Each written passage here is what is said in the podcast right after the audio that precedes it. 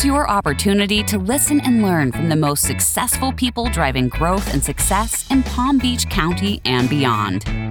Welcome to the Business in Paradise Palm Beach podcast with Carey Stamp, founder of Carey Stamp and Company, Principled Wealth Advisors. Carey and his guests share stories and insights from Palm Beach County's most successful executives, entrepreneurs, and community leaders. Learn how they made it to where they are today, what principles guide them, how they mentor others to achieve success, and more. Hi, my name is Carey Stamp, and you're listening to the Business in Paradise podcast. On this podcast, I interview people that have built amazing businesses in Palm Beach and Martin County, Florida. There are folks that realize that living in paradise is living in South Florida. I have a great guest today. My guest is a guy that I've known for a long time, and I've admired the work that he's done both in his business and in his community. My guest today is Bob Stille, who is the president and C E O of Heart Care Imaging, based right here in Tequesta, Florida, but with tentacles all over the United States, I think. Is that right, Bob? That's correct, Carey. And so, Bob, tell us a little bit about your company, Heart Care Imaging, and what you what you do. Well, Heart Care is a, an outsourcing company. We provide outsourced personnel services, equipment, imaging, mainly with nuclear medicine and echo, although we'll do any other modality within the diagnostic imaging field. And we work with a lot of large universities like the University of Florida, University of South Florida, G W. And we've also have another side, it's a kind of an interesting dynamic that we also work with rural hospitals called critical access hospitals throughout the United States to provide imaging services. So for those of us that don't speak medical, I think that means that you put machines in hospitals that take pictures of people's hearts. Yeah, we do. It's it's more than just hearts. We do. Uh, we started off with a cardiology focus. However, now we we do a full range of radiology, and it's it's not just the machines though. We also provide the technologists, the licensing, the accreditation, and we do a lot of outreach services for these hospitals and universities so that people know the how, when, and why to use the imaging services. And Bob, how, how did you get started in this business? Did you have a background in this area? You know, not, not really. I, I, out of college, went to work for Xerox in their computer division. And some of us left there, went to work for a company that was owned by Johnson and Johnson. And that's how we got into the medical imaging fields. However, I will say that I had a, always had a love for science, which certainly helped this side of the business.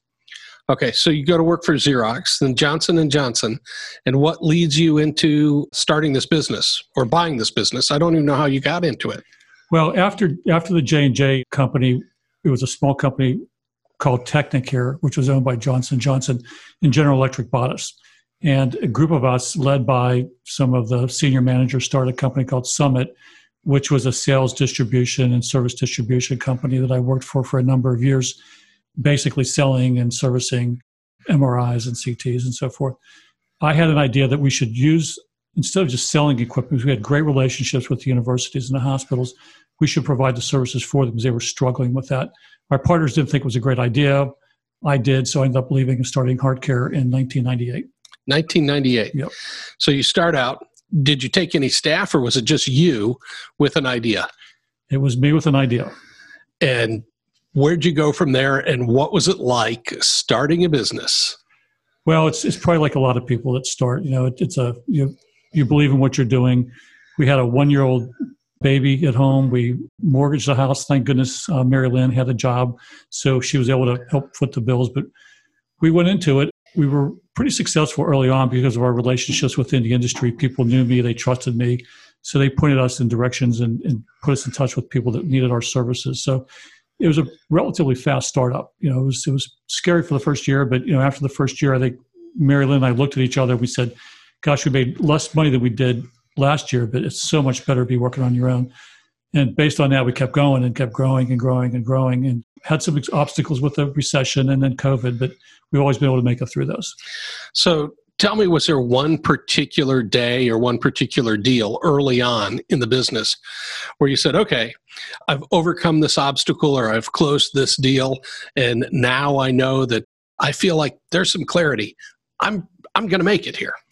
Well, there, it, it might not answer your question directly, Carey, but, and I've told the story to a couple of my friends, and it's, I was up in north of Vero Beach. I went to a physician's office that I'd spent a lot of time preparing for.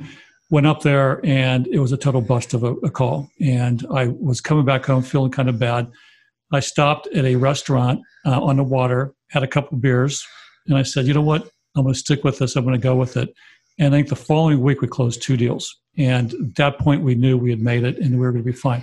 And the way we structure our, our deals is they're, they're relationships with customers that last for years.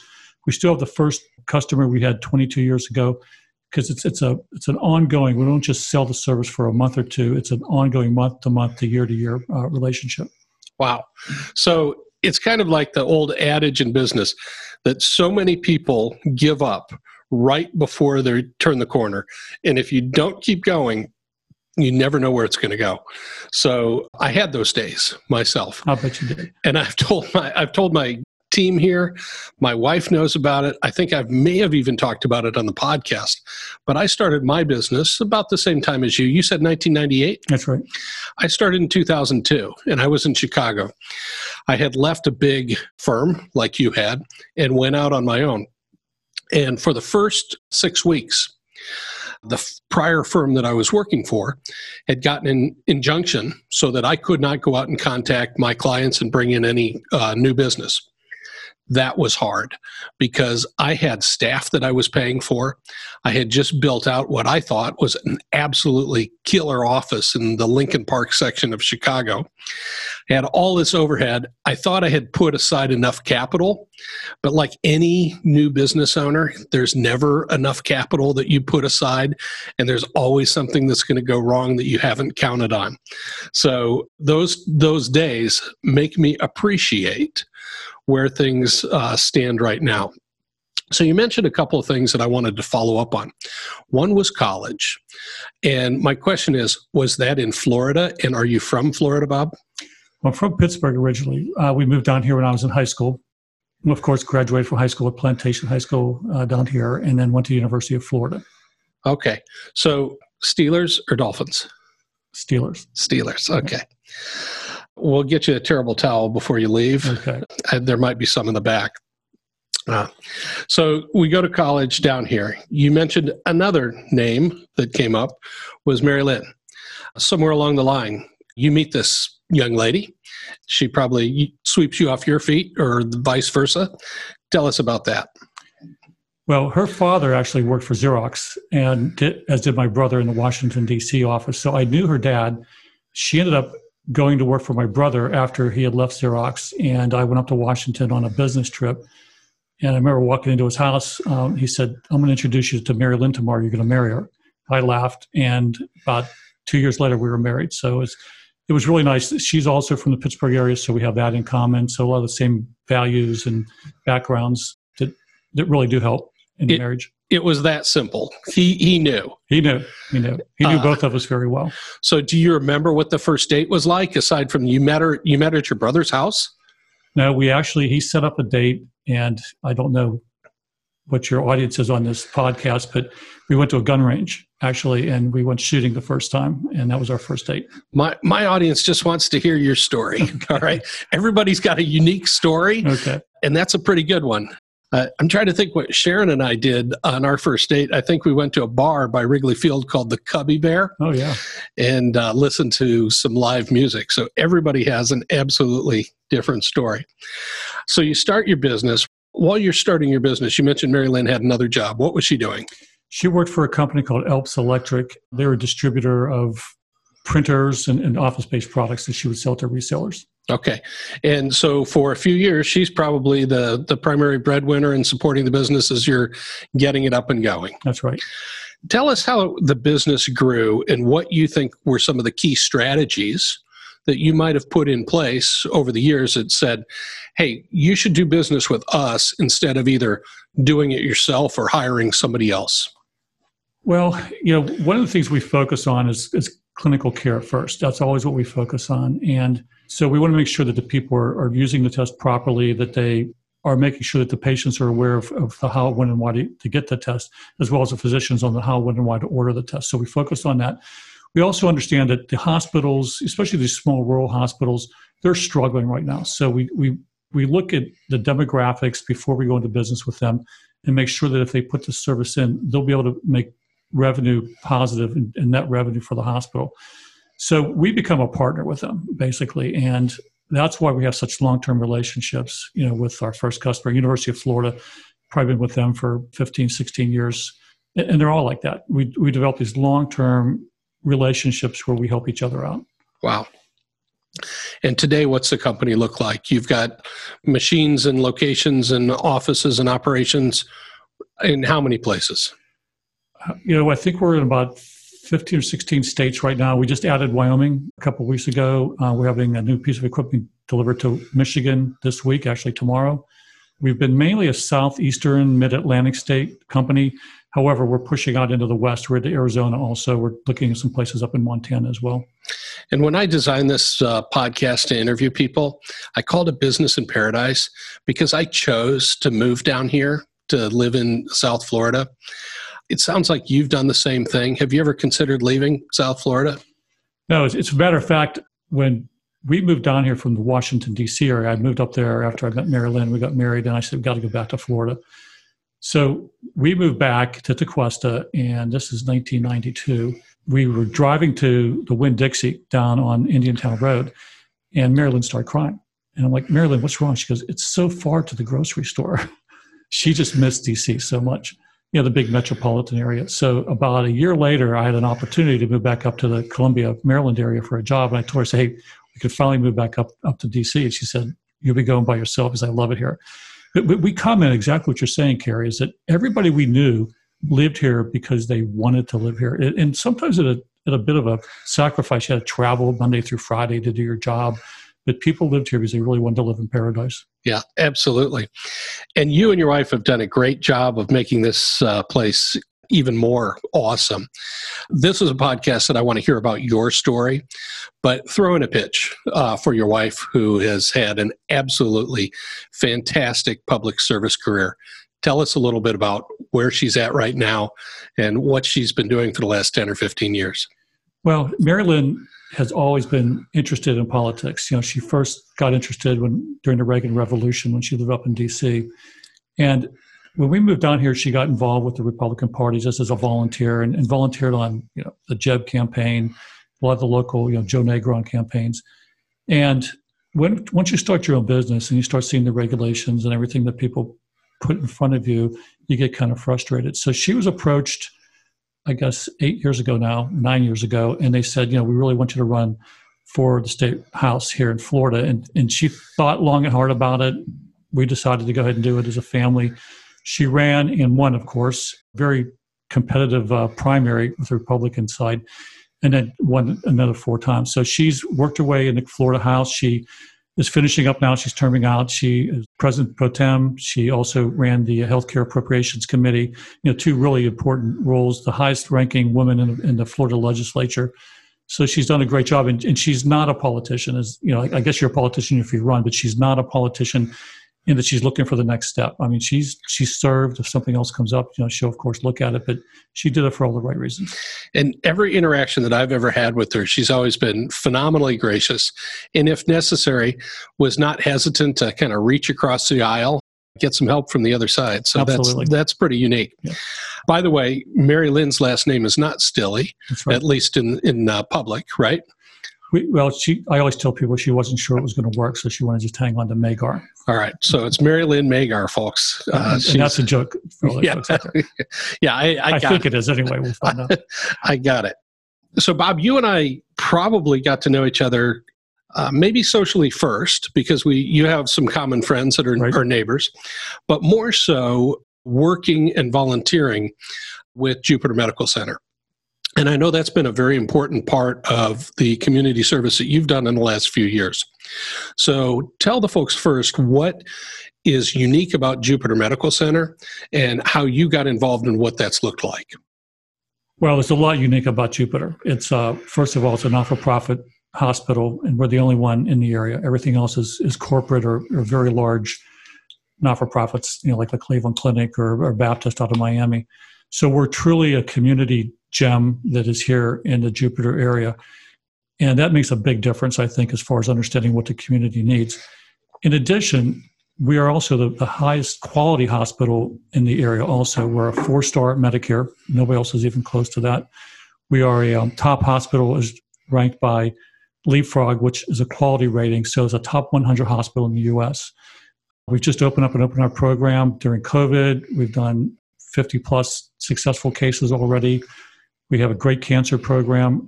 And I'm in the business, as you know, I, as I, we've talked about, and I deal with a lot of great universities. What we offer at Jupiter Medical Center is as good, if not better, than you're going to get anywhere else in the United States. So there's there's no need to leave Jupiter. And that's why I got involved. I want to make sure you have a great regional medical center to go to here. Yeah, when I first moved down here sixteen or fifteen years ago, the old joke was, where's the best place to get healthcare in Palm Beach County? And the answer was, you have to go to the airport. That's right. So you go somewhere else. But Jupiter Medical has made such amazing strides. There's a new cancer center that I drove past the other day. There's the uh, Margaret Needland Women's uh, right. Imaging Center and Breast Care Center, where I had a scan the other day and turned out absolutely fine. But I went in, they took care of me. I was out in just a few minutes, and, and everything was followed on, followed up uh, spectacularly. So what roles have you held as far as helping the hospital? Well, I've been on you know, all the committees. I've also been the vice chair and chair of the hospital. And I'm serving now as the vice chair of the of the uh, of the board. One other thing to mention regarding the equipment, it's it's outstanding. We have the best there, but we also have incredible physicians and nurses and, and technologists there also. They're, they're, as, they're as good as you're going to get. Yeah, absolutely. I know quite a few of them. I would tell you I would feel completely comfortable if something happened to me and I had to go into Jupiter Medical Center here. Bob, one one other thing is that, you know, periodically you and I see each other. We're out on the water. You live down the river from uh, where I am. Your office, I think, is down the street right. from where mine is. So we have this kind of small little world that revolves around Tequesta and North Jupiter. But one of the things that I've always wondered about, because you have this absolutely beautiful boat, is that you named the boat. Tell us what you named the boat and where you came up with that name. Well, the name of the boat is John Galt. I'm sure you know it's it's the character in Atlas Shrugged by uh, Ayn Rand. And it's somebody that I've always admired in that book, you know, the character and, and what he stood for, individualism and, and, and being able to do what you can do on your own. So that's how we got the boat. And it's a great name because people will walk up to you at a, at a dock if you've gone to a marina and they'll say, who is John Galt? And they're either they either know or they don't, because that's the first line in the book. Yes, that is the first line in the book, and that's what, in fact, weren't there billboards at some point around that said, who is John Galt? I can't remember. In my mind, I th- I think that was the case. I've seen them around, and you see bumper stickers occasionally also on cars. Yeah. So Atlas Shrugged, fantastic book, and the character in the book is somebody who is individualistic, kind of rejects the collective notion that everybody is entitled to an equal share of everything, even if you don't work as hard as the other guy. Are those some of the things that you admired about John Galt, or was there something in particular? No, I think you've hit it on the head, Carey. Those are, those are exactly the things you admire in a person like him, and just doing it for the right reasons. You know, everything that, that he, you know, when he had Galt's Gulch, you know, that everybody wanted to do things for the right reasons and work in, in concert for the better of the community, and it, but but not in a socialistic way, but you know, is it is it more of a capitalist way, I guess. Okay. So we've talked a little bit about your wife. We've talked about your business, but I think there's another special lady in your life, and I think there's only one, right? That's correct. Okay. Tell us about Sam. Well, Sam is um, our daughter, and she came along two months early, so she was a preemie, and just we've been a fighter ever since. You know, she went to school here in Palm Beach County, went to Benjamin, went to All Saints for her grade school, then went to the University of Florida. She was a great softball player, you know, played all the way through high school and all the club levels, and then went to U F, and she studied neuroscience, and now she's down here at F A U at the Brain Institute getting her P H D in neuroscience. She's actually in the P H D program right now. She is. In neuroscience. That's pretty impressive. Is she at the Boca campus, or are they out, up in Jupiter? No, the, the Jupiter campus is the neuroscience campus, you know, with Max Planck and Scripps there. It's that the three institutes just have something that nowhere else in the world where you see that kind of neuroscience presence. Now, my daughter Sarah is a junior in college. She had the good fortune to intern in a lab with uh, Tom Kadedic in uh, Scripps a couple of years ago. It was a phenomenal experience for her, and she would also like to go into the medical field doing medical research. So we are so fortunate to have both Scripps and Max Planck down here in uh, South Florida. It didn't develop quite as much as people originally envisioned. We'd have this huge biotech hub down here, but I still see, see companies starting up in the biotechnology area in, in this place. But to have those facilities here and the ability for young people to do their graduate work right here in Jupiter, we'd, we'd love to get our daughter back. It, it is, it's taken off a lot faster than what you might think. You know, the, in the last legislative session, F A U got the money to put in a new building that's going to compete with the Max Planck building and the Scripps Research Building. So F A U's been able to bring in a lot of um, researchers from Vanderbilt, National Institute of Aging, from U C S D. So they they brought in some world-class, in fact, some might argue some of the best world-class neuroscientists in, around. So they're here at F A U. And they're starting to see some spin-off companies coming into the area also. So they'll, we'll, we'll see a lot more, a lot faster, I think. Good. So, Bob, um, one of the things that I told you I, I was going to ask you about today is kind of the history of when you got started in your business. I have been for a number of years a member of a group called Vistage, which is a business owner group where we get together once a month. It's fifteen of us. We sit, we talk about what's going on in our business because we all have common challenges. Usually they're around people or around processes or around big decisions that we're trying to make. And I, I'm sure as a business owner, you've gone through a lot of these same types of challenges. And along the way, I've had some really good mentors, some people that have helped me out. One of the things that I like to do in the financial business is be a mentor to younger people who are trying to make a career of this business, because it is hard. I'm sure yours is as well. Along the way, some great people have helped me. Are there some people that you think have been instrumental in your journey along the way? Of course. There's, you know, I've been fortunate throughout my career when I was working for somebody else to always have, for the most part, really great bosses that, that, that cared about you and we're looking out for you as far as growing and developing. Of course, look back at your parents. You know, my dad was the first man in his family to graduate from high school. His his parents, you know, were, I think my grandma graduated maybe sixth grade, and his dad was a carpenter. My other grandfather was a bricklayer. So you know, we came from pretty, you know, blue-collar, humble beginnings. And, you know, the work ethic, my dad went to World War Two, came back, was a, um, went to California State Teachers College, became a teacher, then became an engineer. Just the constant work ethic, that was something that, of course, you don't miss. When I worked for the company after Johnson and Johnson, a guy named Mike House was the, the guy that led us and was the leader of that. He was a great mentor. He, he's the one who introduced me to John Galt and Atlas Shrugged and you know those those ways of thinking. Sometimes it only takes one person to just have this enormous impact on your life and kind of set you off in, in the in a phenomenal direction. As a business owner, are there some things that you think I look back on and say, geez, I wish somebody had been sitting there kind of behind my shoulder when I was younger or starting the business or making a key decision, because I might have thought about making this decision a little bit differently, or some challenges that you ran into that you think you overcame? Probably would have started it earlier. Yeah. Yeah, I think that it's always tough to, as you know, you've started to start to leave a fixed, a nice income that you have coming in every month, uh, working with people that you like. I think that I probably waited another, five, probably could have done it five years earlier. I've tended to be, grow the company more through a grassroots versus pushing it, the envelope. So I think it would have been helpful to have somebody come in and say, Bob, push it harder, you know, grow faster. We've just let it grow at its own pace.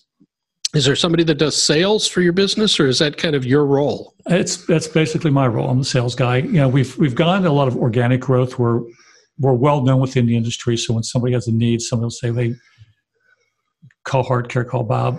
and our customers are very good salespeople for us also. We have trade show, well, we used to have trade shows before COVID, but we've got a lot of leads from our customers that'll meet somebody and say, you need to talk to Heart Care. They'll, they can help you out. Now, are, are there other companies that do the same type of thing that you do for hospitals or providers around the country, or is this a unique model that you've created? There are other companies that do similar types of things. We're the only one that do the full breadth of services from the equipment, the personnel, the marketing for the for the hospital, licensing, accreditation. We're the only one that does everything. So if I walk into one of the rural hospitals that you've contracted with, and I go to the imaging center, mm-hmm. is do you have the whole imaging center? We, we can, or we have parts of it. Okay. I go in there, let's assume you have the whole imaging center. The people that I'm interacting with, the person that checks me in, the person that does my imaging, the person that, you know, sends sends me on my way, the person that reads it, are those people part of your team? Typically, it'll be the, the imaging person. So it's going to be the radiology technologist or the nuclear medicine technologist that, that will be working for us. You won't know that. You'll, they'll have the scrubs on for the hospital. They're, they're contracted, and they work under the direct supervision of the physicians at the facility. As far as the reads go, the radiologists typically work for the hospital, similar to us as a contracting person, so they'll read it, but it'll just be the personnel in that department. So you're just the people taking the pictures. That's right. Somebody else is reading them. If there's a mistake, it's their problem. Ho- hopefully. Yes. Hopefully. Yes. In in medicine, that doesn't happen very often, but it, uh, when it does, it, it can be a problem. Bob, you uh, we talked about mentors. We talked about, you know, some things and challenges that you've had in your business. If you were telling your daughter or somebody in their twenties or thirties what they should be thinking about if they were going to start their own business, aside from, I'd start a little bit earlier, are there some other key things you would tell them as far as values, principles, what to be thinking about, how to interact with people? Well, there's there, you had mentioned a book, you know, talking about books. I, I read a book probably in the nineties called The Road Less Traveled by Scott. And, and to paraphrase, the first line in the book is, life is difficult. Once you understand that, it becomes easy. And I would just tell them that if you if you have something you want to do, it's going to be difficult, and just expect it to be, and you know, you'll be able to get through it. It'll be easier from that standpoint. You have to have a market for your business. You know, I I've of course have people coming to me with all kinds of ideas, and you, you start looking at it and say, can you really make money at this? And you, it could be the best idea in the world, but if you can't make money at it, it's probably not going to work. So you have to really vet out whether you can um, be successful at it. And then is it something that you're really going to enjoy doing? Because if not, you're going to spend many more hours at it than than you think. We we had one guy that worked for us that wanted to be a partner in a company. And I said, why did you why do you want to own your own company? He says, so I could work less hours. I was like, well, you got the wrong idea, because when you own your own company, you'd never stop working. I come here on Sunday. My car's the only one in the parking lot. It doesn't work that way. That's right. That uh, you you work less hours. Yeah, I don't get to punch out at five o'clock. Not that my team does that, because I have a very great dedicated team, and if I need them here, they're here. But they're entitled to go home because they're not participating to the same extent that I am in the upside of the business. But at the same time, they don't have a lot of risk. And so as a business owner, that's something that we get to take advantage of. If you were thinking back, you were a kid, you're growing up in Pittsburgh. Is that where you grew up? Or you, uh, until I was sixteen, yes. Until you were sixteen, and then you came to Plantation. Right. So you're growing up in Pittsburgh. If you're like most young boys, you probably had uh, some sports heroes, some people that you looked up to that were that were out there. Who who would you say in um, your childhood that you thought, geez, this is a really cool guy, or or a great athlete or whatever? Anybody jump to your mind? Well, of course, Roberto Clemente. You know, we, we were in Pittsburgh back in the day. It was more of a baseball town than it was a football town, because the Steelers were terrible and the Pirates were actually good at the time. They'd won the World Series in sixty and then seventy-one and seventy-nine, I think. Clemente was just, he was the face of the of the town. And I used to always laugh, because when the kids were really little, when they were like seven or eight years old, you know, on the, on the baseball team, everyone wanted to play right field, which of course was the position that they would put the worst player in. So that was because Clemente was a right fielder. So, so were you, a, you were a baseball player as yes, a kid? Yes. Any other sports? I played football, and I was mainly a runner, though. When I moved on to Florida, I, I was a, I still am an avid runner. Okay. So aside from running, what else do you do to relieve stress or for recreation? Boating. You go out on the water. Yeah. It's it's great to be out Florida and be out on the water. Are you going to the Bahamas on the boat? Are you going out and spending some time away? We've made a trip to the Bahamas, I think, every year for the past twenty years, down to Green Turtle is our kind of our happy place. Do you stay when you uh, on the boat when you go down there? Or is there a... We've done both. Uh, recently, we've been staying at home, and we go down with multiple families. Now, if you've been to Green Turtle? I haven't. I, I haven't been to any of the out islands of the Bahamas. And I keep having guests on my podcast and friends that keep talking about how great it is.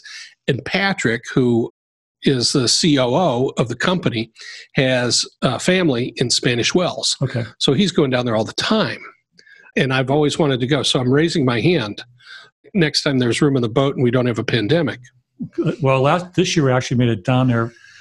They were open for like two or three weeks. We somehow hit it right at the sweet spot. But it's kind of like Galt's Gulch in the Bahamas. Galt's Gulch? Galt's Gulch, where John Galt lived. In oh, the, John Galt. Yeah, oh, okay. Galt's Gulch. Galt's Gulch. Okay. You so you're going to the Bahamas. You're spending some time in the water. You're doing some. You're still doing some running. Yes. Okay. And do you and Mary Lynn travel much normally? Yeah, we've traveled, you know, throughout Europe. Um, throughout, not so much throughout the United States as much as we'd want, but a lot through Europe. Do you have a favorite, like a go-to place that you would say this is our, and you, maybe it's uh, a Green Turtle? Yeah, you know, the two places we go back to, we go to Beaver Creek, typically skiing in the winter, and then down to Green Turtle every summer. Okay. Bob, this has been a very, very enjoyable time that I've got to spend with you. So we've learned a little bit about your business. We've heard some great things about your wife and your daughter. Jupiter Medical uh, Center has been an integral part, and I know you spent countless volunteer hours at uh, Jupiter Medical over the past five, six, seven, eight years, yeah. Something along those lines. You, you just have such a great local story, so I totally commend you on building the business that you built. I would also say that you're in, in such a fortunate position with, with your wife. And is she going to be having some free time now, or is there another plan for her? Well, right now she's she's termed out November third, so she'll be done officially. And she works for the company too, so it'll be good to have her, you know, full time at the company. So she'll be doing that, and then we'll see what happens for her. She's, you know, she's an amazing person, so I'm sure some other opportunities will open up for her. And is there anything that's next for you after this business? Is there another is there another mountain to climb, another challenge? Last year, at the end of the year, somebody offered to buy the company, and it was a nice, pretty nice figure. And we decided at the last minute, no go. So when COVID hit, you know, I was like kicking myself. He's like, my gosh, Bob, you could, you could have been sitting back just not worrying about anything. I will tell you though, Carey, it getting through the pandemic and managing that, and it was very difficult in our industry. Um, healthcare is extremely challenging. But getting through it kind of reinvigorated me to stay in this business and continue to grow. And we've actually, this year, we had some setbacks during the early parts of the pandemic. We've actually been growing over the past few months. So I'm in it for a while. I, I certainly enjoy it. You know, we do give a lot back. We, I'm still on the board of Jupiter Medical Center. I'm on the board of F A U. You know, we'll continue to do those extra extra things also. Bob, thanks so much for your time today. This is Carey Stamp with Business in Paradise. I've had a great guest in Bob Stille, who's the president and C E O of Heart Care Imaging, right here in Tequesta, Florida, in the booming metropolis of Tequesta, Florida. Bob's my friend, he's my neighbor, and his business is right up the street from mine. Thanks, Bob. Thank you, Carey. Thank you for listening to the Business in Paradise Palm Beach podcast with Carey Stamp, founder of Carey Stamp and Company, Principled Wealth Advisors. Click the subscribe button below to be notified when new episodes become available. The information covered and posted represents the views and opinions of the guests and does not necessarily represent the views or opinions of the Commonwealth Financial Network, the content has been made available for informational and educational purposes only. The content is not intended to be a substitute for professional investing advice. Always seek the advice of your financial advisor or other qualified financial service provider with any questions you may have regarding your investment planning. Carey Stamp and Company is located at one ten Bridge Road, DeQuesta, Florida, three three four six nine. Securities and advisory services offered through Commonwealth Financial Network member F I N R A S I P C, a registered investment advisor.